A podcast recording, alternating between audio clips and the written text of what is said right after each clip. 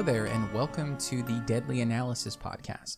My name is Noah Adam, and today I am super excited. I'm more excited than Donald Trump after his fingers have grown five centimeters. Like, that's how excited I am today. I'm, I'm actually more excited than Annie Wilkes after she caught Paul Sheldon.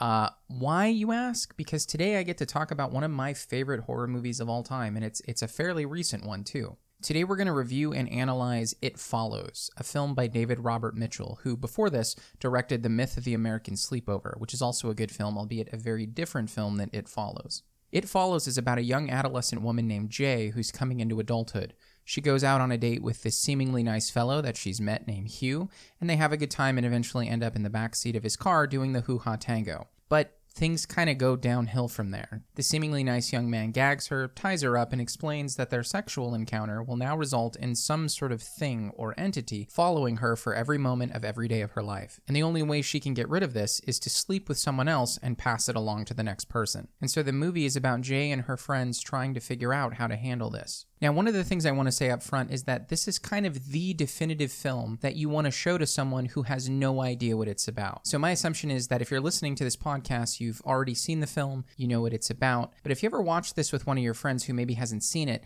I think this film becomes even better when you go into it blindly. Now, in my first podcast, I distinguished between enjoying horror films and appreciating horror films. So I want to start with what I actually enjoyed about this movie. So, first and foremost, the atmosphere of this film is just absolutely haunting. It's a densely atmospheric film that creates a sense of apprehension and dread as the story progresses it's not really a scary film in the traditional sense, like one that has a lot of cheap scares or jolting moments. I mean, there's a couple of those in the movie, but really, I think this film was created to be kind of a slow burn. It sort of slowly unnerves you from the inside out, and I really like films that do this. These are my favorite types of scary movies. It shows a dedication to the craft. Films like this have to figure out how to slowly draw on human psychology to a certain degree, how to bring out that unease and that angst and I think It Follows does that incredibly well. After all, it's pretty unsettling knowing that no matter where you are or where you go, this thing is on its way after you. Now, I typically don't start my podcast this way, but one of the first things I want to commend about this film is the score. The music in this film absolutely makes the movie, and this actually caught me off guard when I went to see the film in the theater.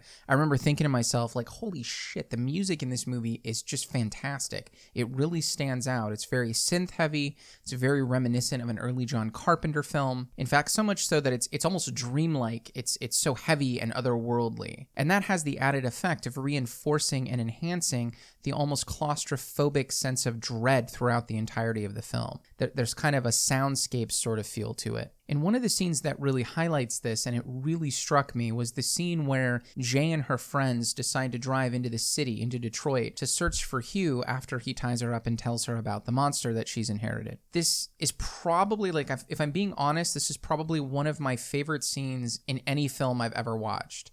And weirdly enough, there's absolutely no dialogue in it. You ever have one of those moments where, like, an image or maybe a song brings back an incredibly vivid memory of something like important in your life. Well, that sort of happened to me when I was watching this scene, and it, it just totally caught me off guard. So I, I, may be a bit biased in how I look at this sequence. But uh, personal story: uh, when I was a kid, I, I lived with uh, with parents who were drug addicts. Uh, a lot of my friends know this.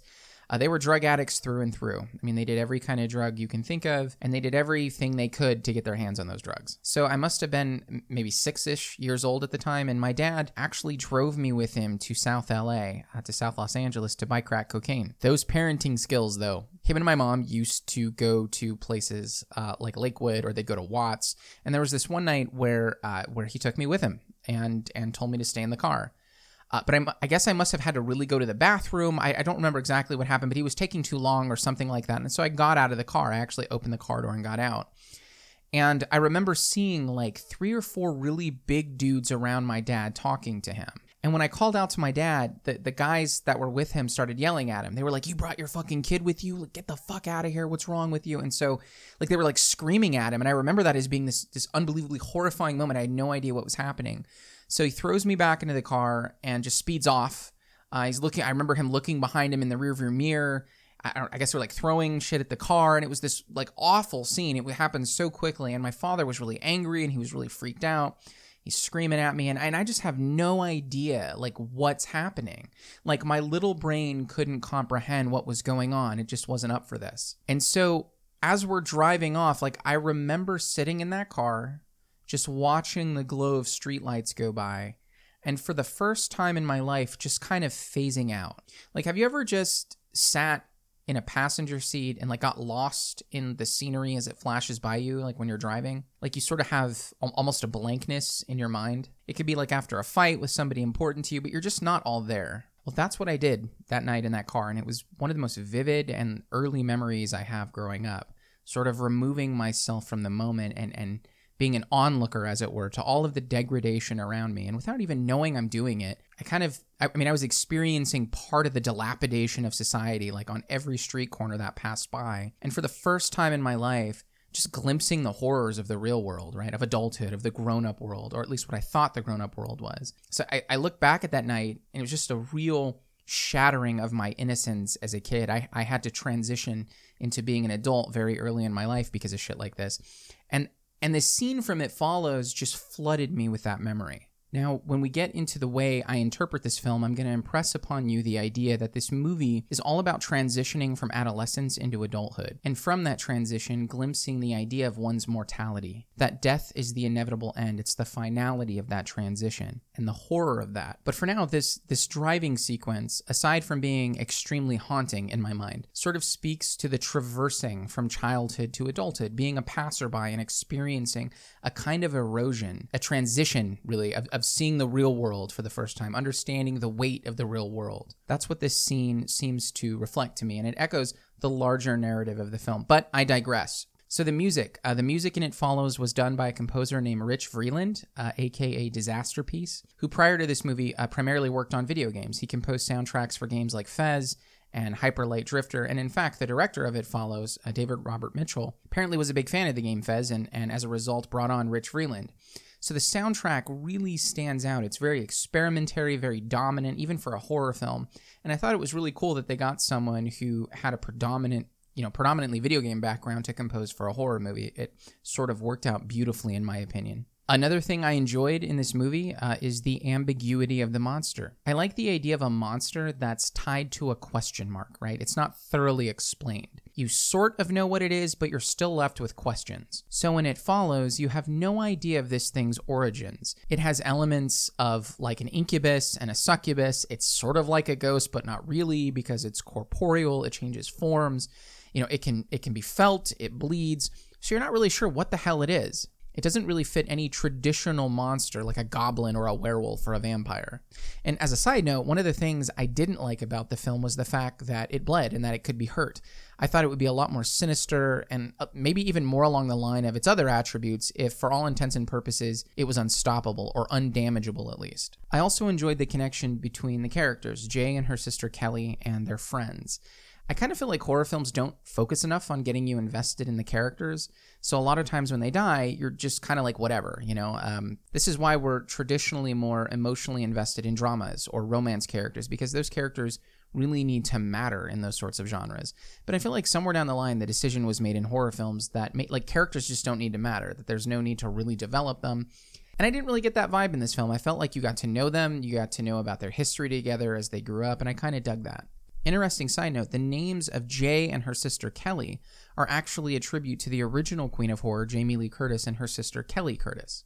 In fact, there's a ton of Halloween imagery in this film. Even in the Detroit ride scene that I discussed a minute ago, the sequence ends with the teen standing somewhat iconically in front of a dilapidated house, bringing back memories of Laurie Strode in front of the famous Haddonfield house. The scene where Jay is in the classroom, staring out of the window, is almost exactly the same sequence as Laurie Strode in Halloween. When I was doing the research for this film, I came across a YouTube comment that, that sort of hit the nail on the head. It, it described It Follows as a kind of love letter to the 80s horror. And I really like that.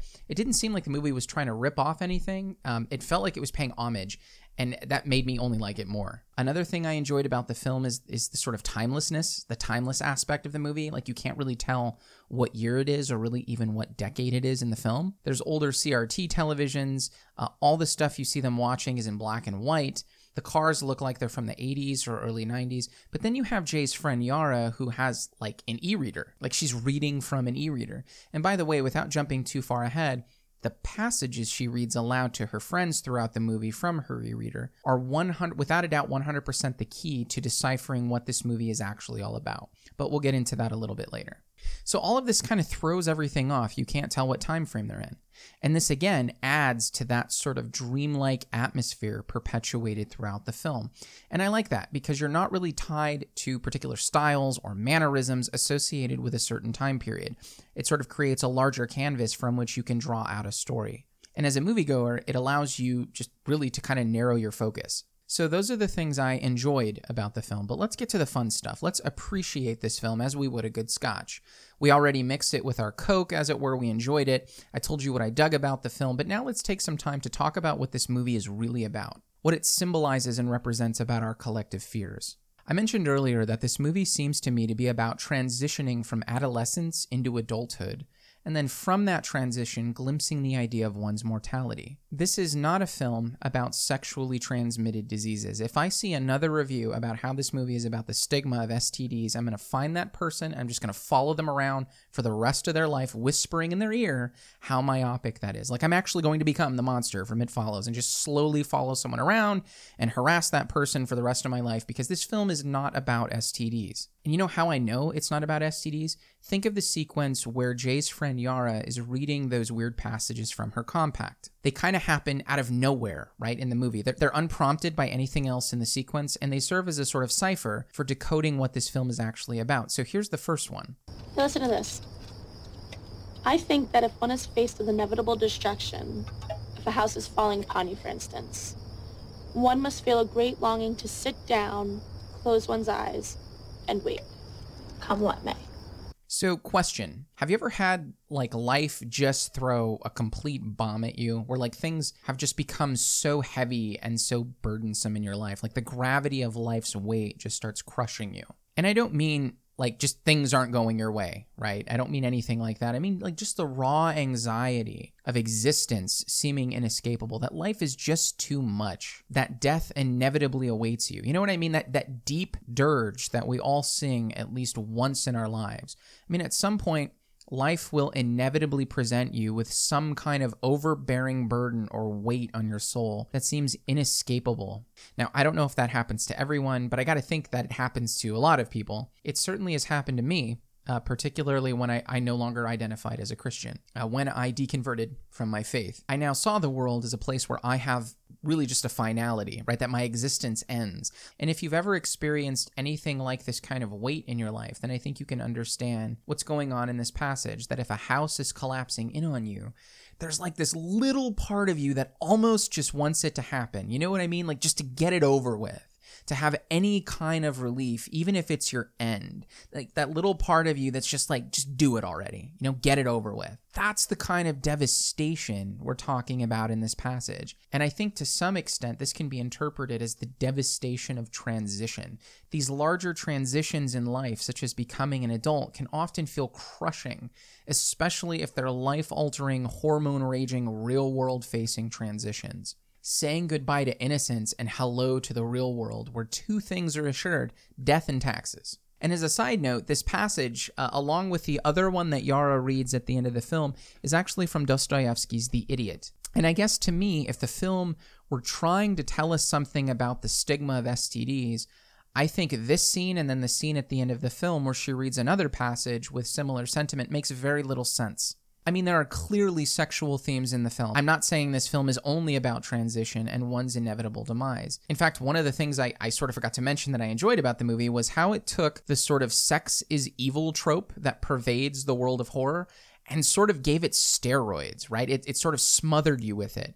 This was extremely purposeful. It utilized the banality of sort of villainizing penetration or demonizing the enjoyment of sexual experience. It's sort of like the writer and director was like, okay, well, why don't we just literally make this the fucking villain? Like, by literalizing it, they were speaking to its triteness, to its staleness as a trope. Notice that the e reader that Yara reads her passages from kind of looks like a birth control compact. And I think that's purposeful. One could surmise that the haunting atmosphere in this film establishes a kind of link between sexuality and otherworldliness, right? It's this mystic thing when you're a young person. I mean, well, shit, even even to some extent, like when you're an adult, it's a mystic thing. But it comes with a lot of um, anxiety, sexual anxiety like sexual fears and disconnection. These are all what I would consider to be somewhat surface level themes in the film. Think of the climax, no pun intended, the climax of the film, where Jay's fighting the monster uh, in the large pool right? Which itself has some symbolism that we'll talk about in a second. But that ending sequence when they seemingly defeat the monster and the pool becomes engulfed in red blood. I mean, let's not be poetic. This is imagery of a period, of a woman getting her period.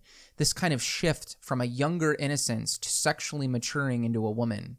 So, I, I, mean, I think this film clearly has a lot to do with sex, but sex within the larger context of transition as being one part, even a dominant part, of a maturation process that inevitably leads back into the ground to death. I mean, mortality and sex are inexorably linked. Think of the part of the film where Greg dies the monster essentially rapes him to death in the form of his own mother. I mean, what a creepy way to go out. The scene that I just mentioned, where Jay is fighting the monster in the pool at the end, he takes the form of her father. I mean, that's purposeful. It may, it may be somewhat Oedipal, but I think it really speaks to the idea that your parents' sexual actions are the reason that you exist in the first place, and they're the reason that you're going to die when this is all over. I mean, think about it. Your existence and ultimately the fact that you're going to die are a direct result of two people having sex. They made you, and they're the reason that you get to face that monster that's slowly trailing behind you every second of every day of your life. So, sex and mortality sort of do a dance together in this film. There's, there's sort of an amalgamation of issues going on here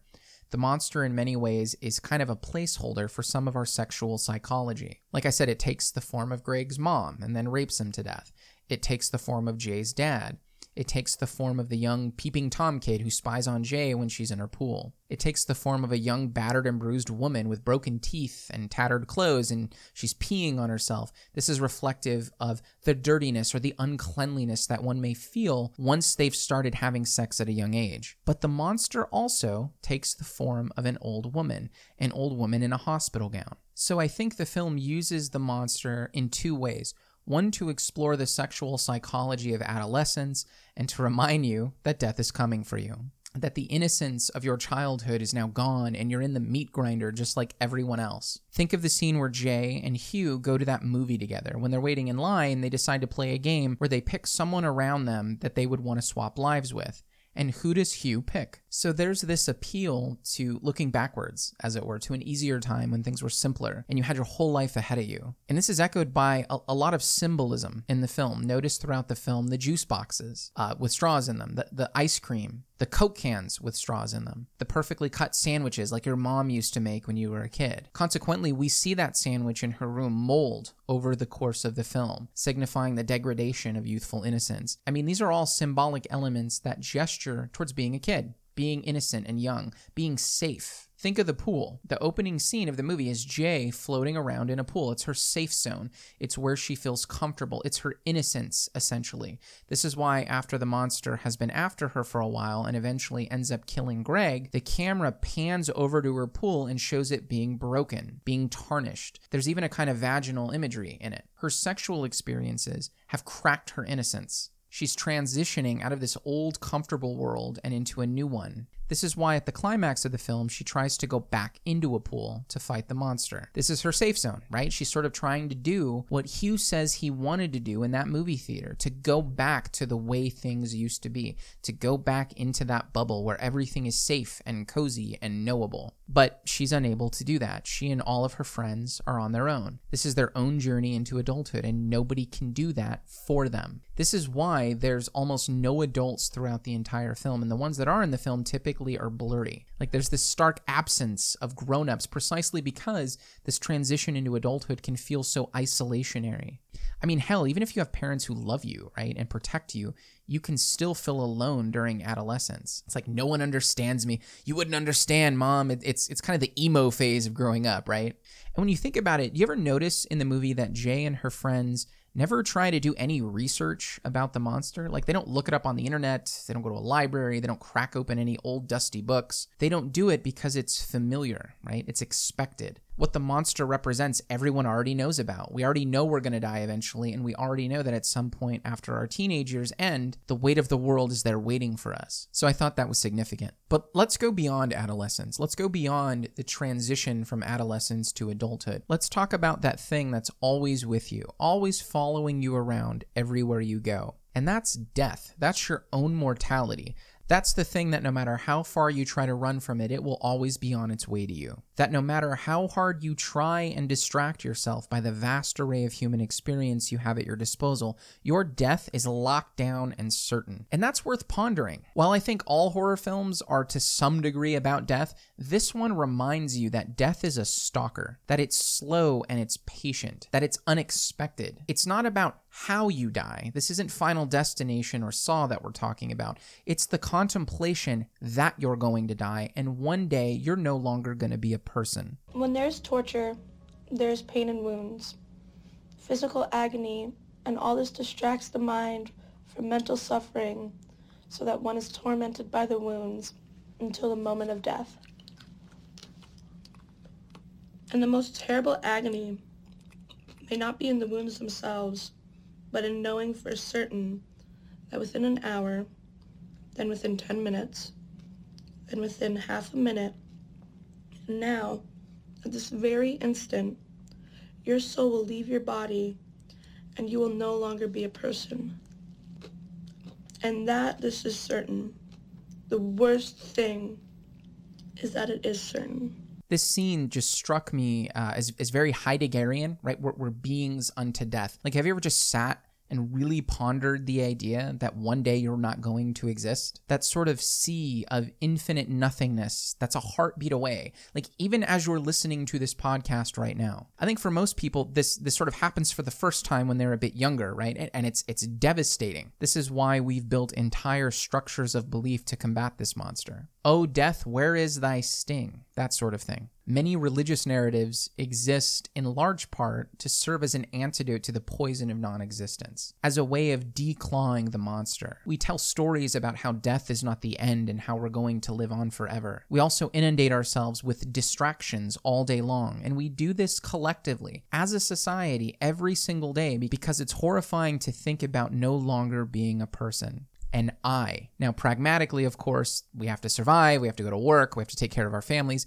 but it seems like so much of our life is built to be a distraction. Like we're getting ourselves ready for a show that we don't ever really want to think about. But maybe we should. Maybe we should stop in our tracks, turn around, and take a long, hard look into the eyes of that monster that's constantly following us. It just strikes me as more noble and courageous than running than in weaving together these complex religious apparati that make you think that you've beaten this monster. And don't get me wrong, that's not to say that there's not value in religious interpretations of the world or that religion is a bad thing. But let's be honest, on let's say a Christian view of the world, there really is no idea of death. Like you don't really die, you just transition from one form, bodily, to another, spiritual. You are still existent you've never gone away. So if death is supposed to be the end, then you haven't really died. In fact, if you hold to the dominant Christian view on these things, you will never not exist. You will always be an existent thing. And while that may seem extremely exciting for some, there's definitely something that you lose in believing this. See, when you stare into that abyss, that, that finality of your being, you sort of can't unsee it. This is why Hugh and everyone else in the film who's seen the monster can't unsee it. And I think when you when you contemplate the end of your existence, you discover things, you learn things about yourself and your place in the universe. You contemplate the world in its rawest form. And this in turn paradoxically allows for a kind of authentic self-creation. Your narrative, your story is more of your own if at any moment you really believe it could be lights out. I think when you grasp your own finitude, it puts all those other things that I labeled as distractions into perspective. You you sort of see them differently. You value them differently. You understand that the value of your relationships with other people, with those whom you love, they're valuable precisely because they end. Precisely because there will be a moment when all of these things are taken from you. It's interesting if if you were to ask me like I don't know, six years ago, what I thought the meaning of life was. I probably would have said something like to find God or to love other people, something like that. And if you ask me today what I think the meaning of life is, the closest answer I can give in anything like a normative sense that would apply to more than just me would be to learn how to die, to learn how to die well, how to have a four score and ten on your gravestone, whatever that means to you. maybe how to understand wisdom before you go, to love wisdom, philosophia, right? The love of wisdom from which we get the word philosophy. In fact, Plato calls philosophy a meditation on death. It's something worth meditating on. How do I make sense of the predicament of life in light of its eventual finality? This is worth your time, and this is the story of It Follows. It's no coincidence that Yara reads this particular passage from Dostoevsky's The Idiot at the end of the movie. So, in a sense, this film is about emerging from a time of innocence and asking, how do I make sense of all of this? But it's also about wrestling with a transition that takes you out of a bubble. Death becomes manifest, and you have to struggle with its reality, with it always clinging to your person, with it following you. And so the challenge of It Follows is to take that monster, look at it in the face, and examine yourself in light of what you find. William Butler Yeats once wrote that it takes more courage to examine the dark corners of your own soul than it does for a soldier to fight on a battlefield. And I, I think this film is, is kind of an homage to that kind of a challenge. And so I offer that challenge to you. So this has been my interpretation of the film It Follows, uh, but I also talked to some of my friends and we had a long discussion and hangout regarding the film. I think it, I think it'd be interesting if you enjoyed what you heard so far. So I'm gonna uh, just hop right into that, and hopefully it'll be useful to you and you'll enjoy it. Here you go. So I'm just going to throw out a really simple question. What did you guys think of the movie? I thought it was fantastic. As a person who's watched a lot of the old school horror films, I feel like it was really giving a shout out and play, paying homage to that kind of horror, but stepping it up and making it extra scary even for today. So thought it was a all around good horror. So you you watched it with your kid. Um, did they just yes. never like that sex may be the most horrifying thing on the planet to them after seeing this film now? It is really interesting because, you know, she's 13 and that's right around the time when you start to dabble in those things. So there was a lot of jokes being made between her and her friends, you know, like this is why you don't have sex. and, um, you know, I, I, thought it was really funny because it reminded me of those urban legends that you hear about all the time um, that try to make you scared about parking alone with a boy or, um, trying to drink at a party. Uh, it's it's really funny. It's, it's it's going along with those a little bit, but I think that there was something deeper to this particular film um, jokes aside with teenagers, um, they did get into more more in-depth conversations, um, especially when you have people around their age group talking about philosophy so in depth in the movie.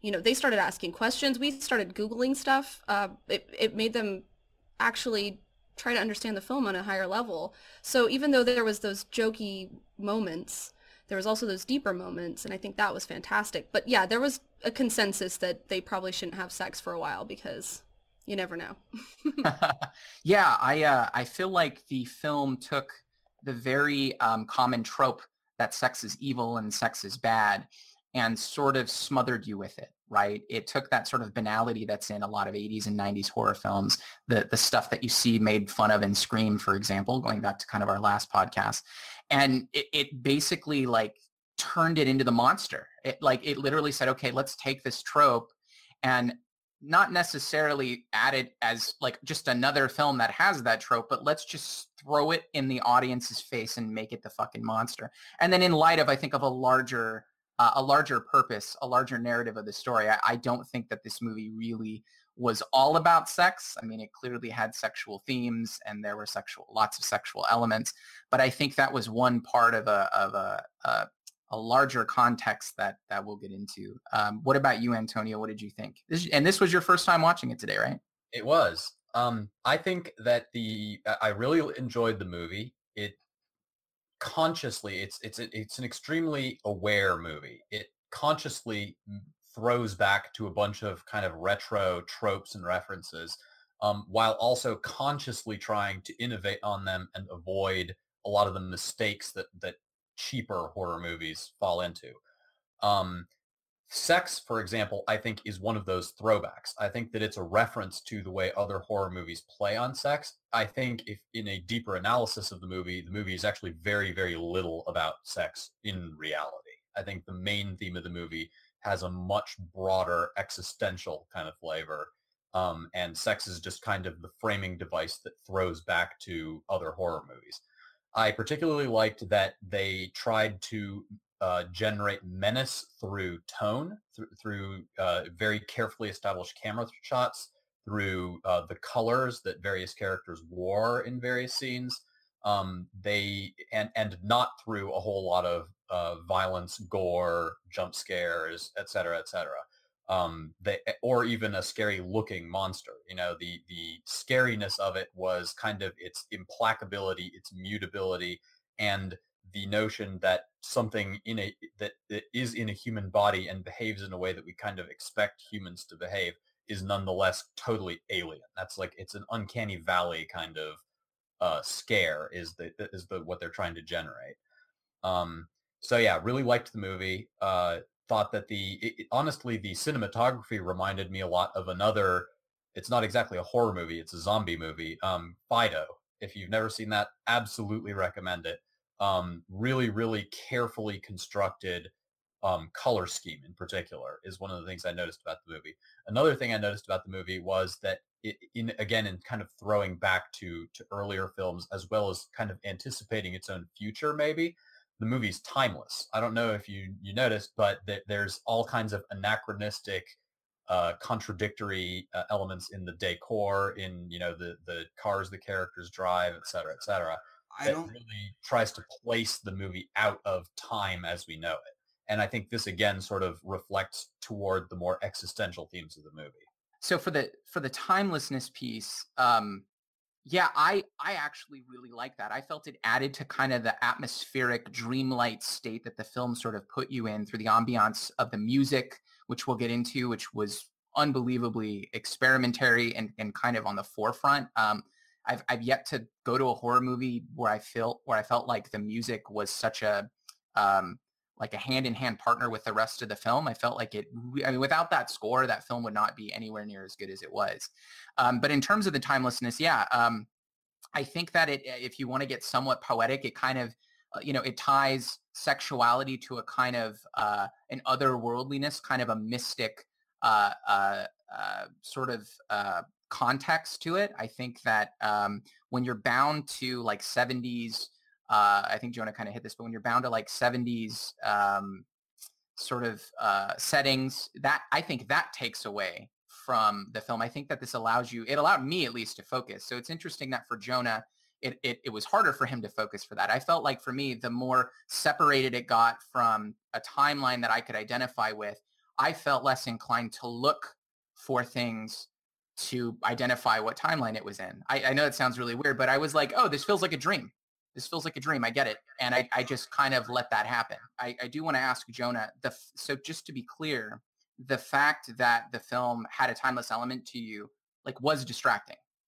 It didn't distract so much that I couldn't enjoy it. I, what I felt was that if it had picked and adhered to a specific timeline, I wouldn't have enjoyed the film less. You know what I mean? Like it, it didn't make it. Le- the, the fact that it was ambiguous, it was cool and it was experimental. So I think it added to the tone, um, because the tone of the movie is it, it's you're confused. There's something weird happening. You can't really put your finger on it. Something strange about the whole thing, and the timelessness I think added to the what the fuck moment to it. You know, you're sitting there like, where are we? What's happening? What it, what in the hell is going on here? That confusion is added with that timelessness, I think. So I I enjoyed it. It it I did notice it and I guess in some ways I was distracted because at one point um, I'm like, wait, that car's from the 70s. Oh, wait, but that car's kind of new. And we were discussing, what is this shell thing? So we did discuss that and it did distract in some ways, but it added to that what the fuck is going on moment. And um, so for me, it just added to the tone of the movie. Even though it might have been slightly distracting, I kind of enjoyed that because you're trying to solve a mystery, and that's generally you're not going to solve this mystery, but that's generally what you enjoy is you're trying to pick things apart and figure out what to do. So, I guess an interesting question I want to ask is: Are the are the characters? This is kind of stupid, but are the characters self-aware of that timelessness? Like, do they feel weird and, and unsettled by the fact that like they don't because that could also be seen as a metaphor for a sense of belonging and when you're a teenager you don't know where you belong and you don't relate to anything and you could say that if we're going to talk later about adults and growing into adulthood you know like you're always cooler than your parents.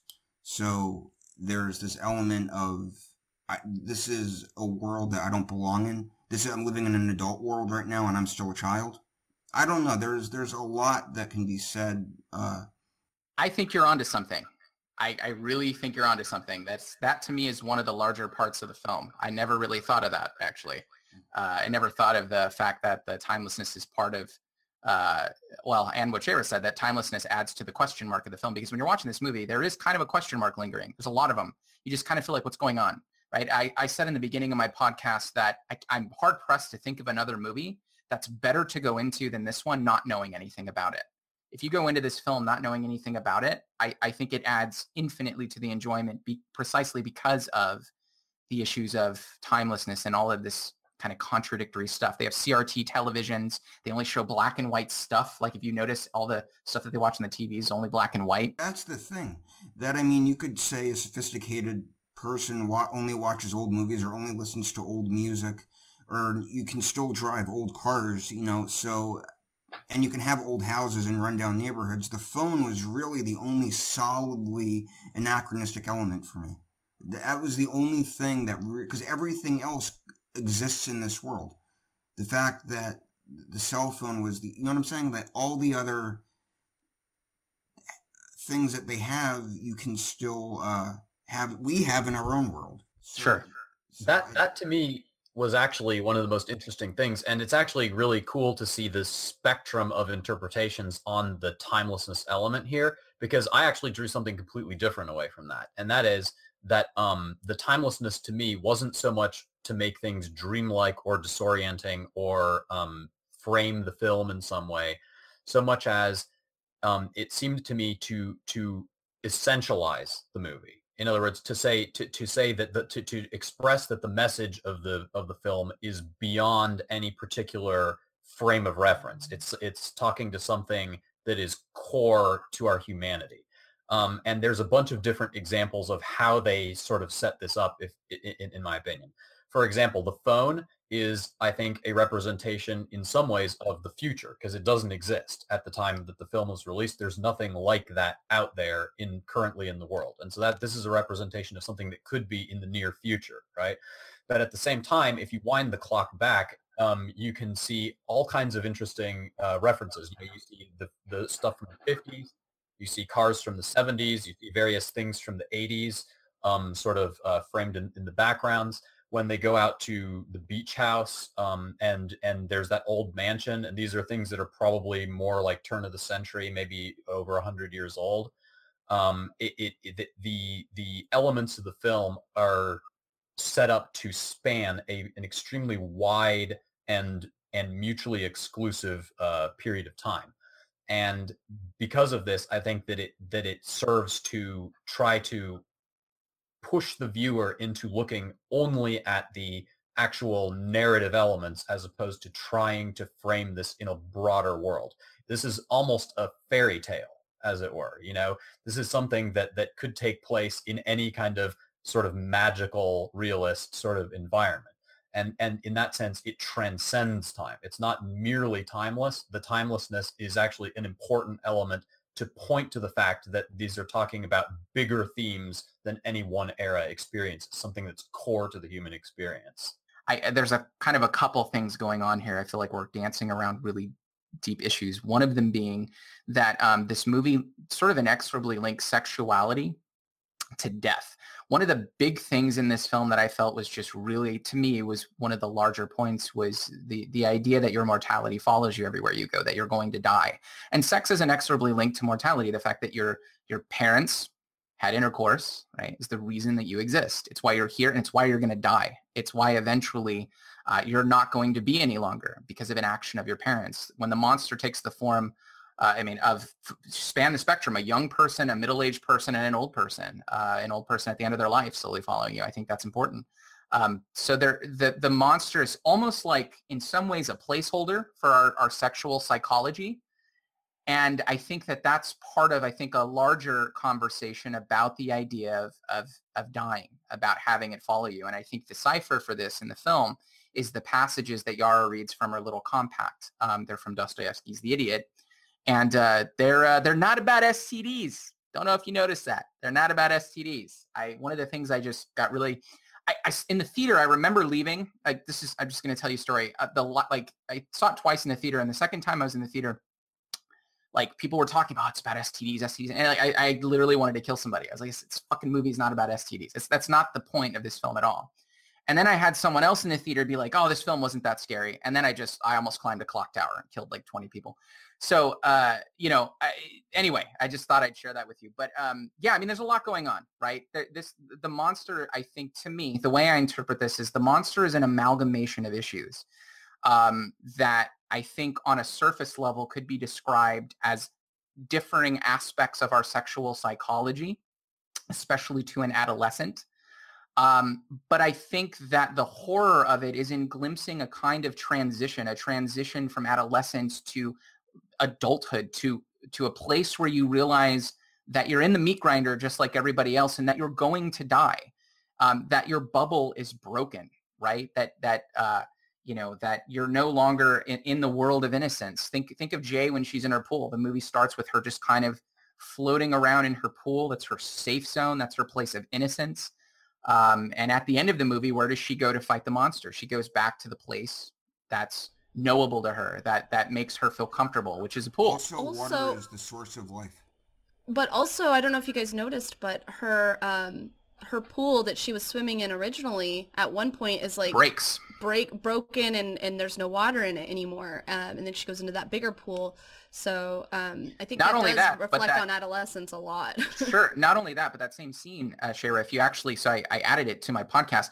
The break in the pool, this may just be me reading way too much into this. I've been like editing this for like six hours, but um, like the the actual break in the pool is almost like the imagery is almost like a uh, like a vagina. I, like the break in it. If you just look at it, I feel like I'm going to come off like a psychopath by saying this. But No, you no, go back, absolutely. Um, okay, all right, thank you, Antonio. yeah, to me, to me. me, the pool, to me, the pool absolutely represents the womb. It, it is it is 100% a representation of the uterus in in both scenes where where it appears prominently. It's it, that that is absolutely what that is intended to symbolize, and the break in it is absolutely intended to symbolize like a a violent birth. Well, think about think about think about the ending sequence with uh, when they shoot the or I guess yeah they shoot the the monster in the water. Uh, what happens?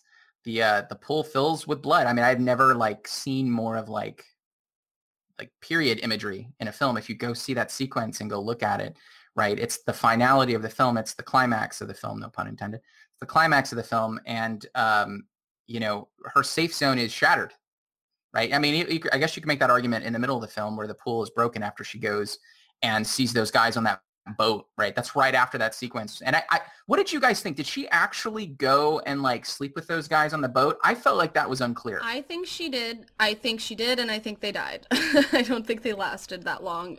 Um, I think this is one of the things where um, the guy that she slept with was really overthinking things well. He wanted to get someone strong that he thought could battle this, so so as to protect himself in a way, you know. Um, she was like, okay, last minute decision, let's try to do this. But I, I did get the the feeling because she came back with, she was all wet, like she'd gone in the water yeah. if she did decide to go back, she went in the water and was considering it at the very least. She was But- crying though. So she was either crying because of what the guilt of what she did, or because she didn't have the courage to do it. And I'll add, while I have the conch shell, that uh, the blood in the pool could also be sign as the hymen breaking. It's like the end of virginity. Sure. Or If miscarriage, the water is going to be a vagina, then that would. Be, or even just straight at birth. Yeah. Oh, that's interesting. Okay, so so let's let's let's follow with that, Antonio. So what what is I I uh, kind of uh, was beginning to ask this a, l- a little while ago. So so what what is this film about really to you? Like, how do you interpret? G- give me a a, Okay. a, a two three minute. This is bam. This is what I interpret the film to be about. Yeah, the, the film to me is about it is it's an extremely primal film. Like I said, I think I think the film takes pains to to frame itself in a way that is very essentialist and tries to speak to core elements of human experience rather than trying to tell a particularly nuanced plot.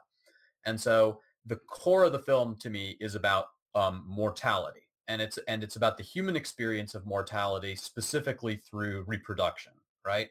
the notion of this mo- the monster symbolizes death or mortality it's something that is always following you it is slowly creeping up on you you never know when it's going to eventually come up behind you and grab you and once it gets you it's extremely difficult to escape and you're probably going to just be over.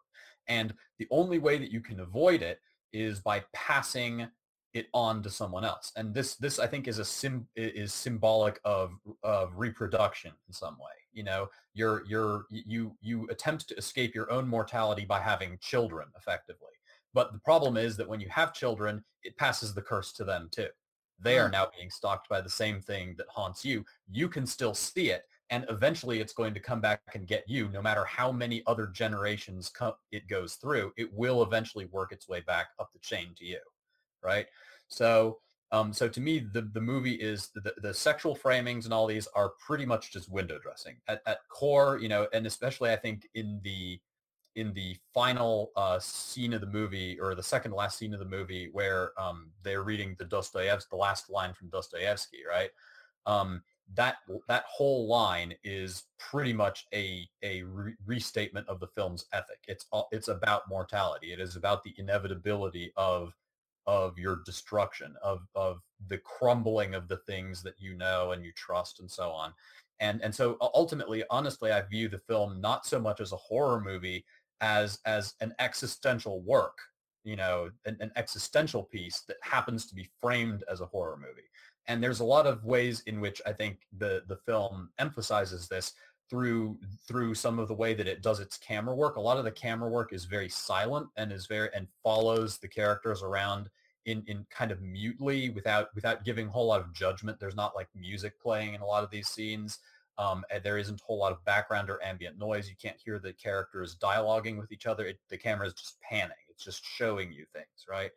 Um, and I think that that this really emphasizes the existential quality of the film. That this is basically what life is about. You know, that life is is you know you're as as you grow into adulthood, you come to realize through you know as as you get your sexual life underway, I guess um, that that you can you can strive for a sort of temporary immortality by passing your genes along, as it were. But at, in the end, the it is going to get you, you know, and there's nothing you can do about it.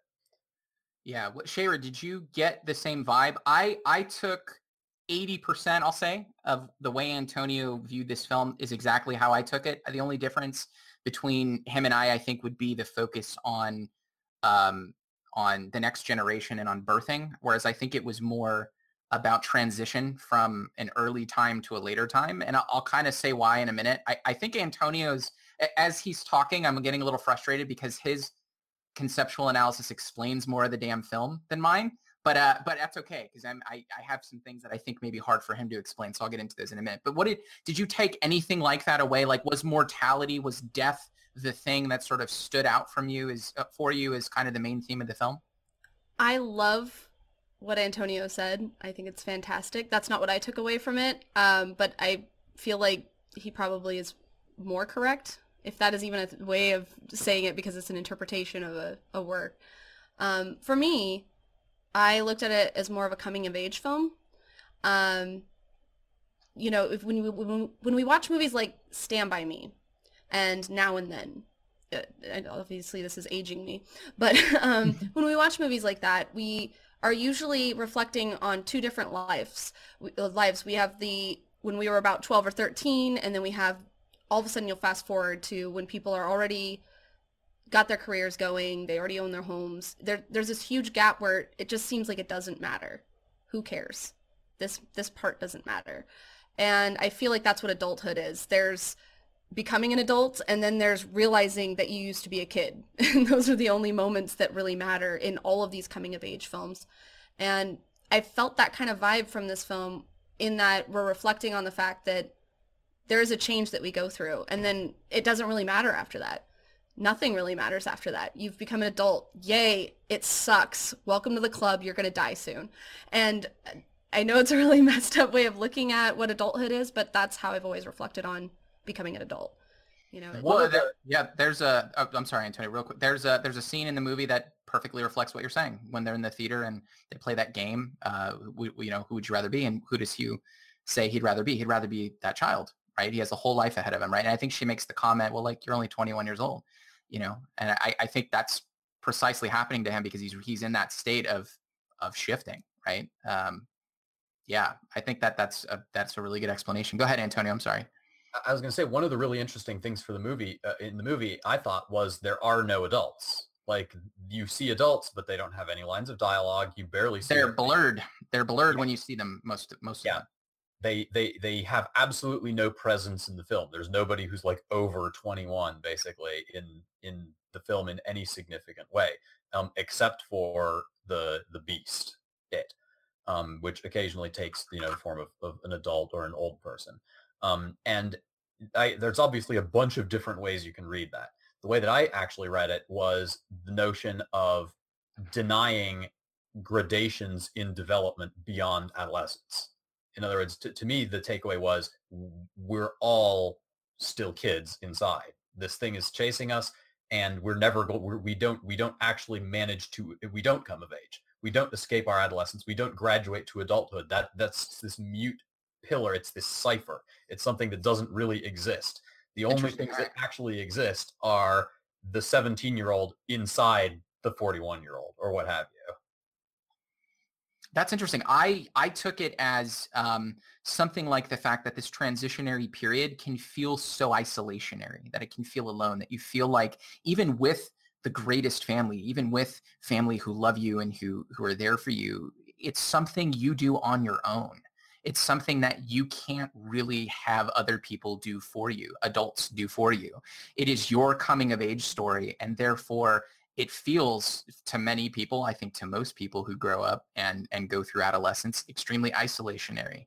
Um, so that's kind of what, how I interpreted the fact that you don't have a large um, adult, you don't, you don't have an, a large adult presence at all in the film. There's a reason why the monster will start following you once you have sex. And it's because I see that sex is the way it's trying to say, and, and this is a very cynical and uh, uh, unpleasant interpretation that probably is only affects me, but that having sex is your way of becoming an adult.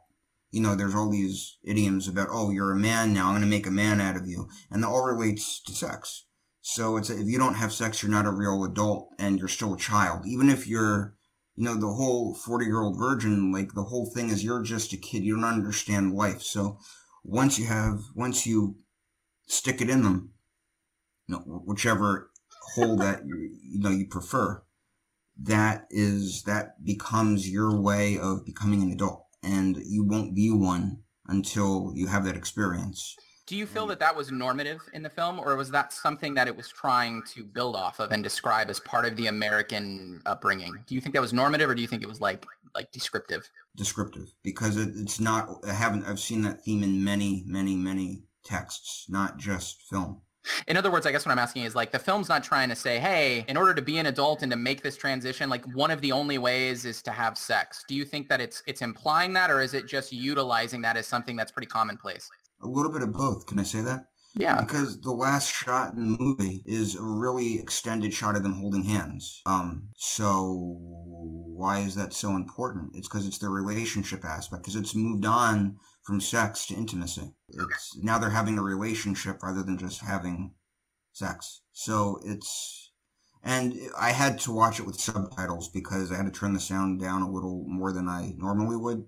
And so because of the subtitles i could it says you know kids chattering in the background. So on top of them holding hands it, it indicates that they're still kids. Of that you know because it's like the there's two things going on the the audio what's being communicated uh, audibly and visually and they're two different messages. If you blindfolded your eye you know if you covered your eyes and so all you could do was hear you, you would hear kids and if you covered your ears all you would see them is holding hands so that's telling two different they're they're unrelated messages That even might go into what Antonio was saying earlier, where we're all still children, no matter what inside of us. That's that goes along with that too, and it kind of creeps me out.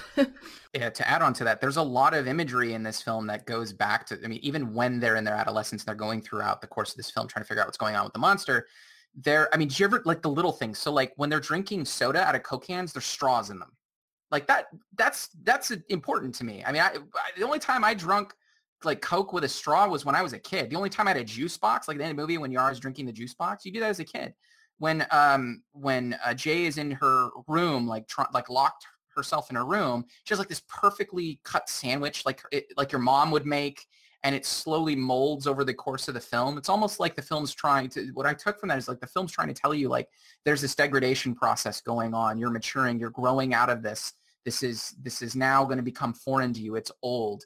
There's now this new thing that is is facing you. Um, there was some other stuff. Shit, I forget. I'll have to look at my notes, but there was some other stuff. There's a lot of things. Oh, the ice cream. When they're trying to make Jay feel better, you know, they give her ice cream. There's all these little things that you do with kids. And I think that kind of adds to like, we're all still kind of kids. I thought that just was out of place. Like it was so out of place in the film.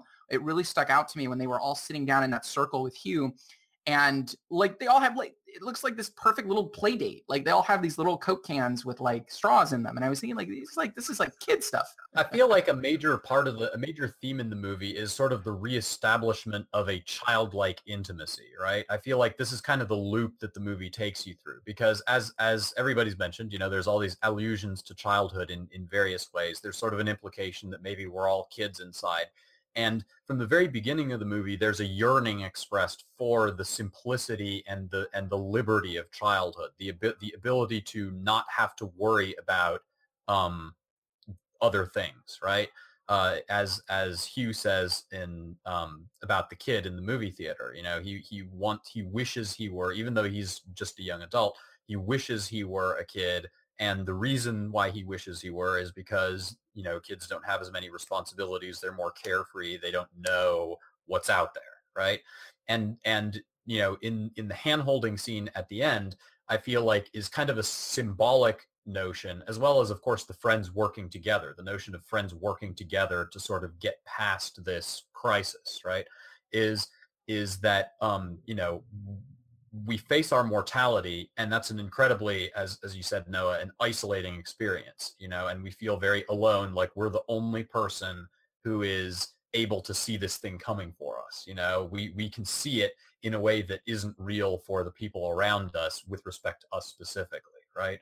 And and the way that we overcome that is not by beating it because you can't. It's coming for you no matter what you do and and so the way that you overcome that is you share the knowledge of that with someone else and you you move past the depression that that you know that that sort of initiates and and move back to sort of a childlike intimacy where you say we're you know we're going to hold on to each other and that's what's going to make it okay despite the inevitability. That's what i liked about the movie was that tone.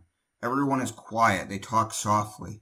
They're they're they're just the, even like the filter and lens was a little muted. Uh, everything is just kind of like sedated, and they all feel like weary and exhausted. One scene in particular, and this is something that I'm very keenly aware of in movies because of my own personal history, was the scene, and this was a very uh, provocative scene for me, was when there she gets he's like at first he says, "Oh, sleep over at your house," and they're like, "No, no, no, no, absolutely not. We'd, rather die than have you sleep next to me, you know, than, than be near me." And then he's on the couch, and she comes out, and she just very gently, she just nudges his leg with his with his foot, and I could read everything that was going on in his mind, and he's looking at her, and he doesn't know what she wants, and she knows what she wants, but he doesn't know how to ask for it or how to what to do, and so there's this very gentle and sincere moment that's conveyed through body language because nothing has been said. One of the things I think we all kind of touched on that's interesting, and it, I think all of our views sort of explain this, is the fact that once you've seen the monster, you can't unsee it. The re- one of the questions I have written down here is, if we can see it, what does that mean? Because means you're gonna die, buddy. That's what it means. Yeah, exactly, exactly. It's like there's one thing in a movie where they hint at it, like Blair Witch, where you never see it, but seeing this the, the ghost means you're going to die. So the fact that we can see it means it's it's it's kind of. Uh, wouldn't it be great? Wouldn't Wouldn't it be great if there was like one person who like that dawned on them, like what you just said, the fact that you're in the audience and you can see it and that's their first time that they realize their own mortality like as they're watching the film like they have like an existential breakdown from watching it follows that would be amazing i actually know someone who well i'll just put it this way my daughter when she was watching with her friends some of her friends hadn't watched movies like that before. They've watched horror, but nothing that was good. Uh, a lot of the campy shit, you know. so one of her friends was watching this and she was like, "Oh my gosh, you know, th- no matter what, if you end up having that happen, you're gonna die. Like, if someone else dies, you're gonna die. Like, you, that you're inevitably gonna die. It's gonna happen. You're gonna die. We're all gonna die." And Kylie's like, "Yeah, we're all gonna die." And she, and then Kylie started to sound like a nihilist meme. like, I was cracking up. She's like, "We're all gonna die. Just get over it." watch the movie, enjoy it. This is the last time you're to be able to enjoy it because you're to die soon. And it was it was dark and funny, um, seeing these teenagers really think about their own mortality, that it's going to happen. And that's an age where you're not really thinking about death. You're thinking you're going to live forever. But hearing teens at that age really contemplate their mortality because of the film, I, I thought that was fantastic. I, I know it's scary, but it's also important it's she she really she really saw the monster. Like she literally saw the monster at, in the yes. monster movie. Wow, that's amazing. Yeah, that's, that's, what the that's what the film does, though. I mean, even though we already know it, because we we sit around and talk about these dark things all the time, but seeing someone really reflect on it for the first time and just be like, "Oh my god!" And she was screaming. She was hiding under the blankets. She's like, "I'm gonna die! I'm gonna die, Rob!" I'm gonna die. Kylie's like, you're like, you don't shut the fuck up, I'm gonna kill you. and that is how you're gonna die. she had that. She had that uh, that Dostoevsky moment at the end, right, where it's like it's like within an hour, and then within 30 minutes, and then within a minute, right? That kind of countdown, that anxiety. That, that that's what a lot of this movie brought out for me when I first watched it. I, I really like movies that are slow burns and they're very atmospheric and they produce a sense of anxiety and dread, whatever that means for you. I think what we established kind of in our first episode altogether is that we all we we all get very different things from horror movies and the sorts of films that pull out that dread, pull out that anxiety are radically different depending on your own personal psychology. And for a film like this with It Follows, it really just reminded me of a time when mortality became something incredibly close to me. And it was like I wasn't even a kid when this happened to me. I mean, I remember I think being a kid and kind of thinking about death, but I always thought about it within the context like of a religious interpretation where you don't really die. It's like a fake death. It's like a transition, right? If you're a religious believer, if you're a Christian, for example, you it's like you graduating trans- school. Yeah, it's like it's like graduating. That's exactly right. You're you're just transitioning to the next grade, right? And when you lose that, a couple things happen. One is an unbelievable sense of dread and anxiety and fear. Um, I've told my friends this, but when uh, when I, I when excitement.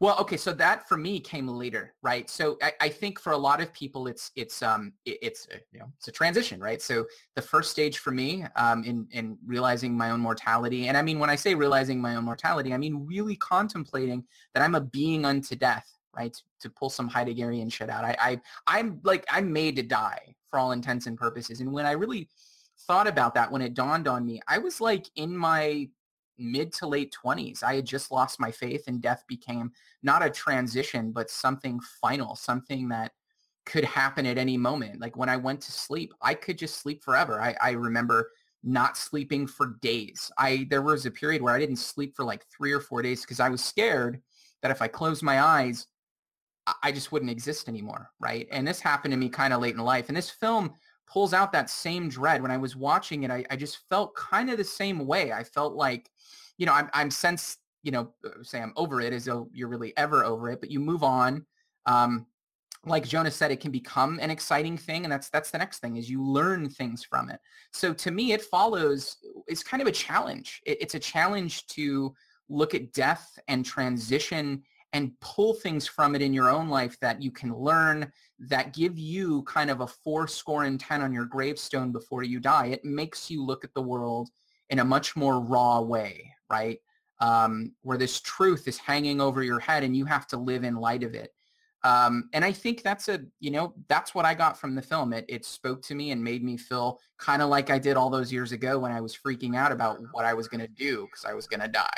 But one one of the things that's that kind of uh, tracked the theme of mortality for me was also the theme of it's kind of like there's sort of a Catholic element of original sin to this. Like in in Catholicism, um, traditionally, uh, sin is transmitted sexually from from mother to child and, and so on and so forth, and and uh, and, and that carries with it, you know, the curse of mortality and, and all this other baggage.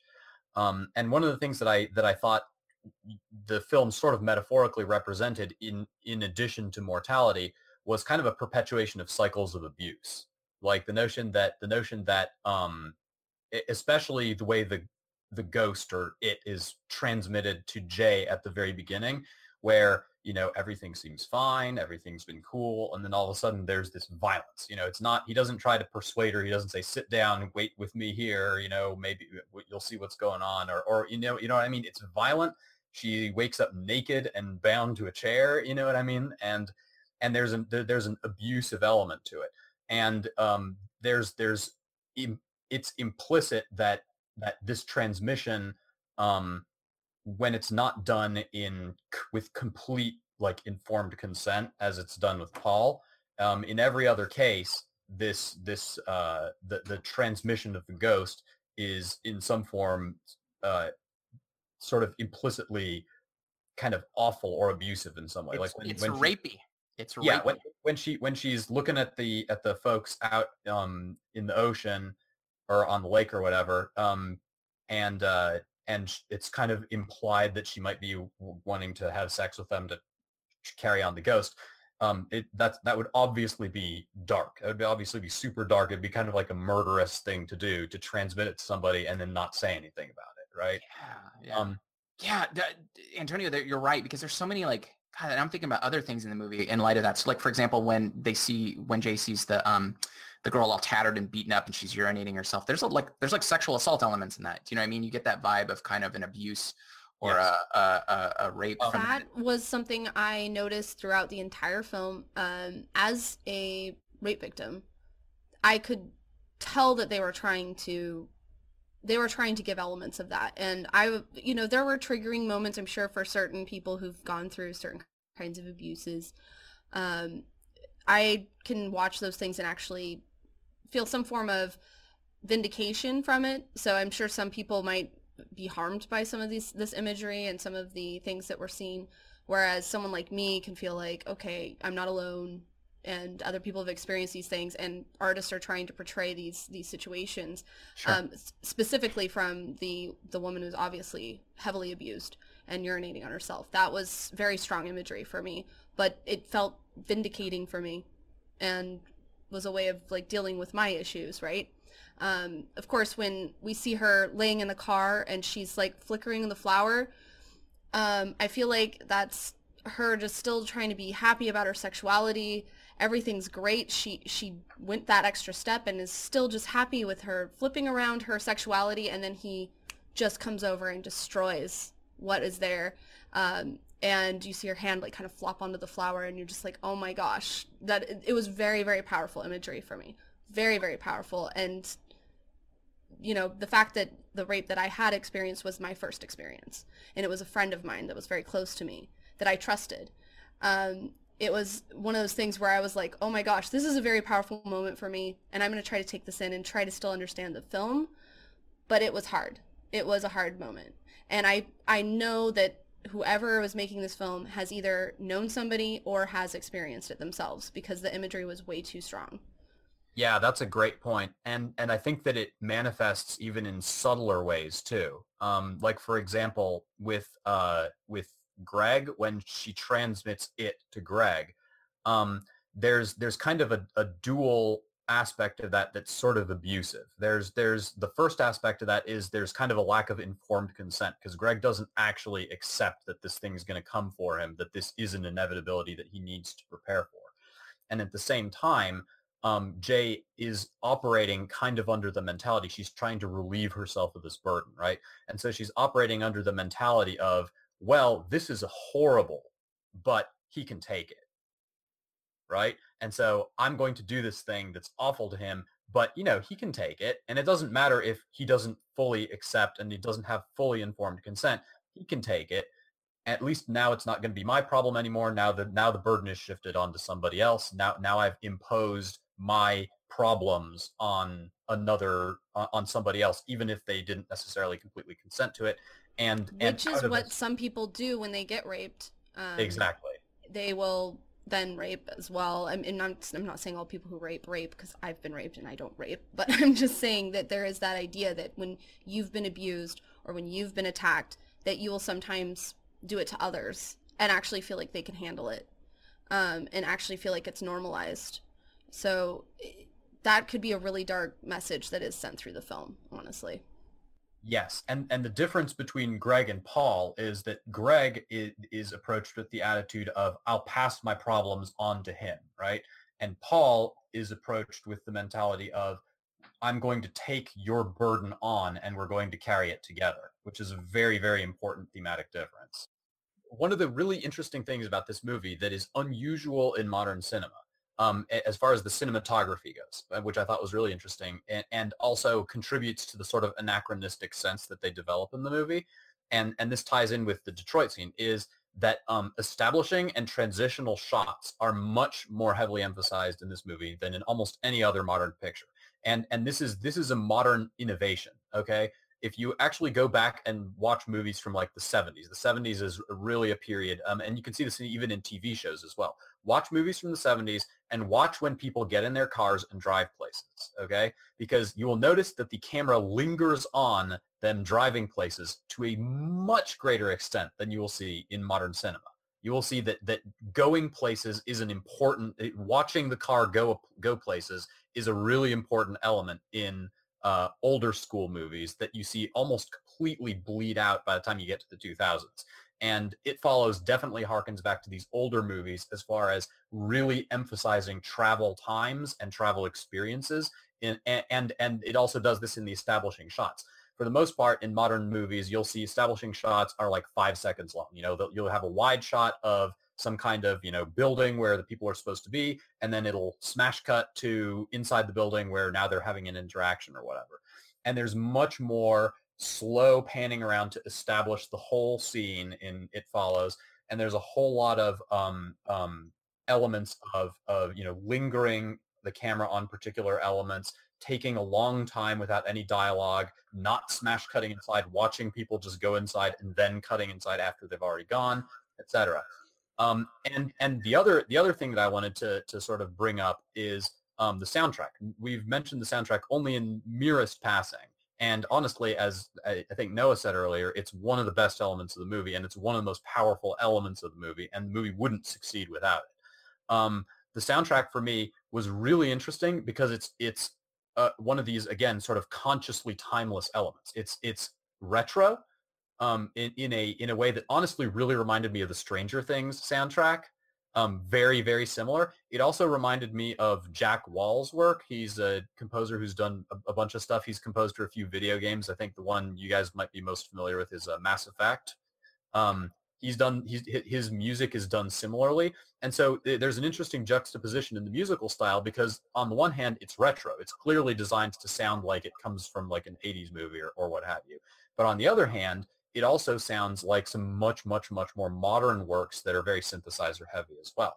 Um, and so I, I, would class the, the soundtrack as kind of retro ambient, and I think it's really important in in uh, a couple respects, both in in establishing the referential but also timeless quality of the movie, and then at the same time, the soundtrack is very subtle. There's no uh, there's no vocals in any of the elements of the soundtrack. You don't actually even hear any songs playing on the radio at any point, I don't think, um, which is an important element to note.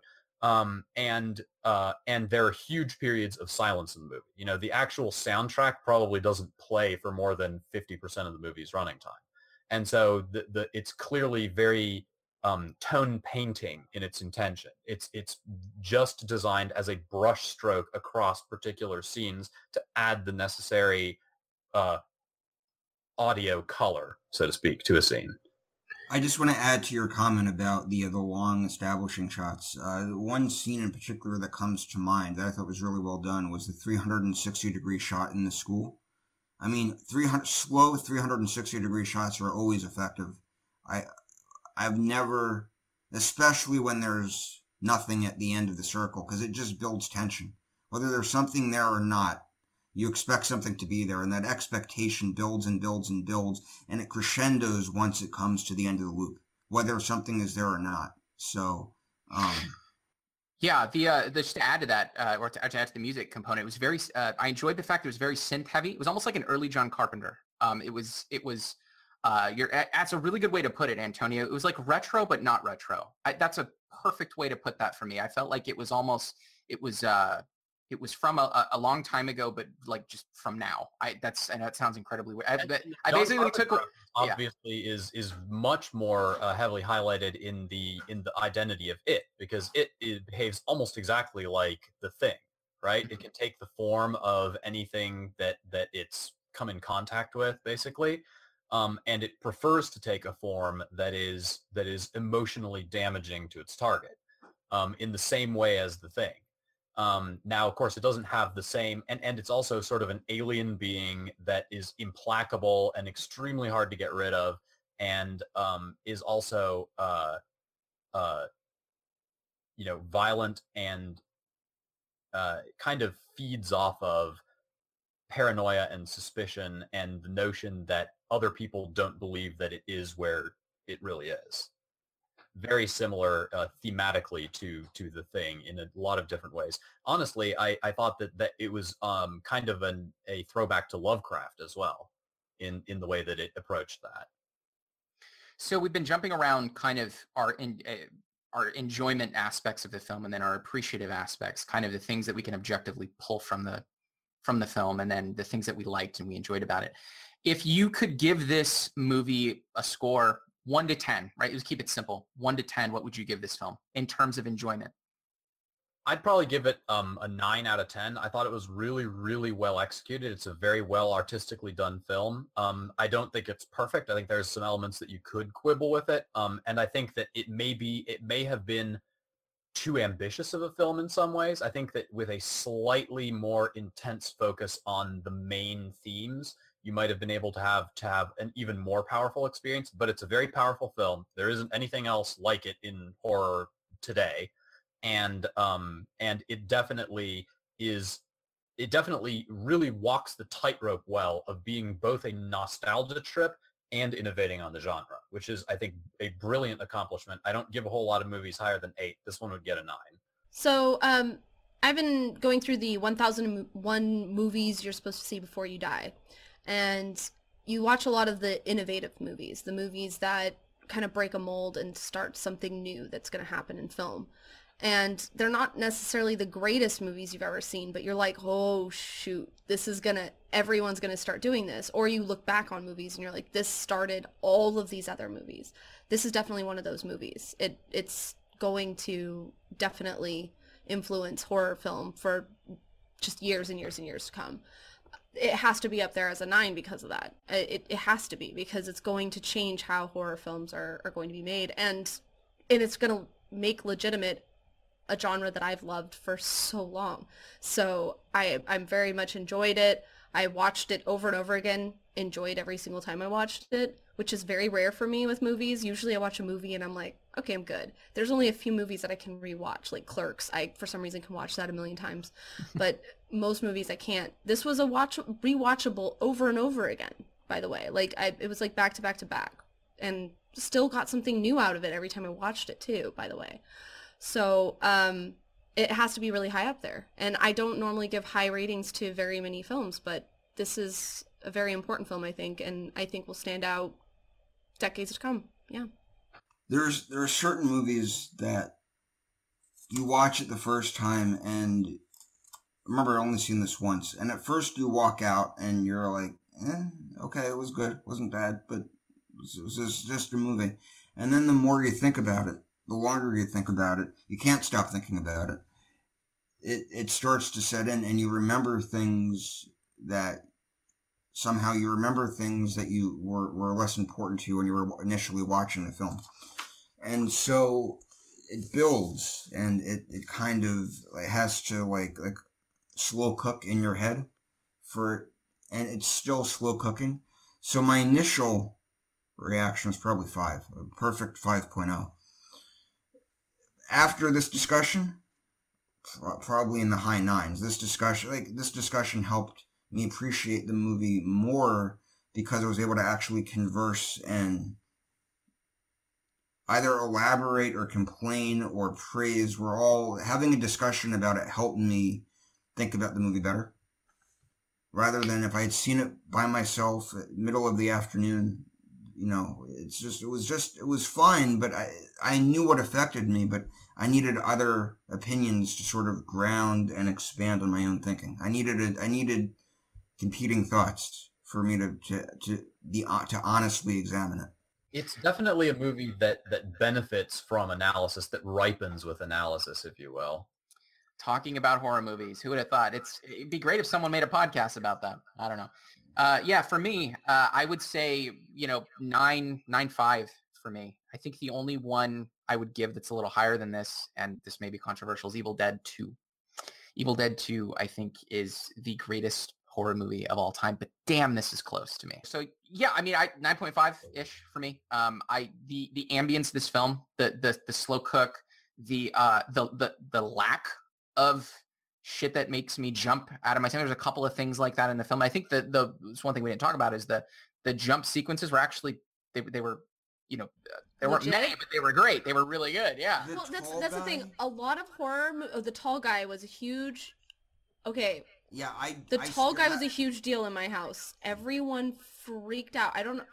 I don't know what it is, but he was the scariest element to everybody but also but also if you're if you're taking from this film if what you're if you're watching this and you're starting to interpret things in lieu of i should say in light of um, uh, uh, sexual assault if that's part of the narrative for you then seeing a very like a seven foot seven guy with black eyes walk behind a young female like that out of nowhere sort of just aggressively that's that's going to be fucking horrifying. I mean, it's horrifying even if you're not pulling that shit from the film. But if that's how you're interpreting these other aspects of the film, that only adds to that that fear. I think I felt connected to this horror film in a way I haven't felt to many other horror films, um, because of its ambience, because of its its um, because of its idea of death. That it's something that stalks you, and that's something that I had to reflect on constantly. And so without it just coming out and telling me that that's what it's about, I mean, it's pretty clear. I think we're all agreeing that death is uh, uh, the one of the pinnacle elements of this film. It's one of the main things that you're supposed to take away from it. The work that you do in how you approach death and how this film presents it, uh, it, it, it brought me back to that time when I had to think about these things. But it did it in a way that was like, shit, it wasn't I mean, it was scary, but it was almost familiar. It was almost okay. It was, uh, it felt warm. I, it sounds so weird to say that. I, it's hard for me to describe it. It, it was scary, but it, I don't know, maybe it just felt good to know that this is such a deeply common thing that people struggle with that um, this film can present it the way it did. I, I, it just felt really I felt very connected to the themes that the film was trying to throw at me. In a way I really don't for other films that I even really like. So like the next film we're going to talk about after it follows is Let Me In. Um, we'll probably watch Let the Right One In, but I, I specifically want to watch the English version. I, I know that's blasphemy to some people, and there's a reason for why I'm I'm advocating that, and we'll talk about that in the next uh, in the next podcast. But like even in that film and in other films that I really, really like, and I think they're some of my favorite horror films, I don't think I've ever felt so connected to a central issue in a film um, than I did in It Follows. Um, and so yeah, I'd give it I'd give it a 9.5 uh, with the only the only other movie topping it being Evil Dead. And I got to tell you, the the reasons that I like Evil Dead are unbelievably different than the reasons that I like It Follows. Yeah, so like there's certain films where I can enjoy just the shit out of them, like Evil Dead. But I can't, like, we can't have, I don't, could we have a conversation about Evil Dead 2 like we're having about It Follows? Like, I, I, I want to say no. Like, I want to, I really do want to say no. I feel like Antonio's going to, like, give me this amazing interpretation of Evil Dead 2 right now that's going to blow my socks off. So I'm kind of baiting him. Um, but I, I just, like, I don't think that's possible. And I think that's why I really, I really uh, liked It Follows, is it allowed me to enjoy the film but it also allowed me to appreciate it in a way that was familiar to me.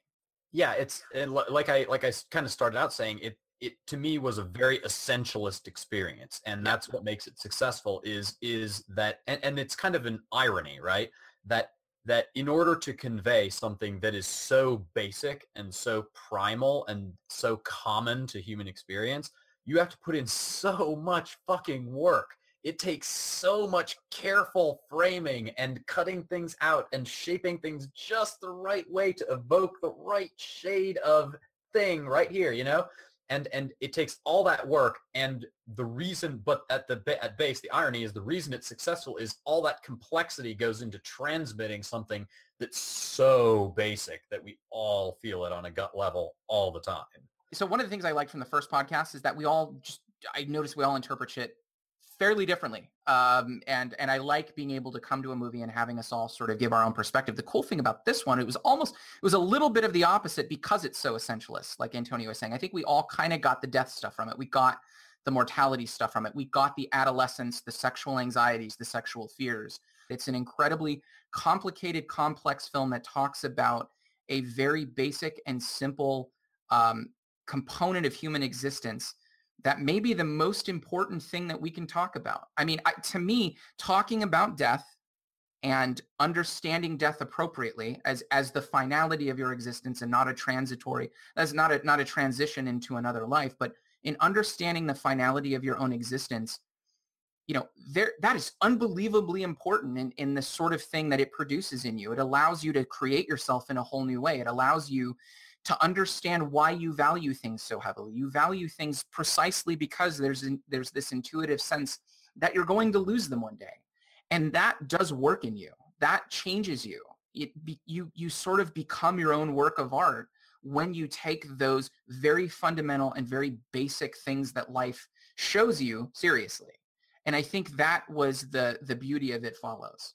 All right, so I apologize about the abrupt ending there. Um, we just went on and rambled and rambled and talked about horror movies after that. Um, so uh, follow us on Instagram and Twitter at, at Deadly Analysis. You can find us on Facebook at the Deadly Analysis Podcast. I hope you liked what you listened to. If you did, uh, subscribe on our YouTube channel. Uh, send us a message. I hope you enjoyed the show. Thank you for taking the time to listen.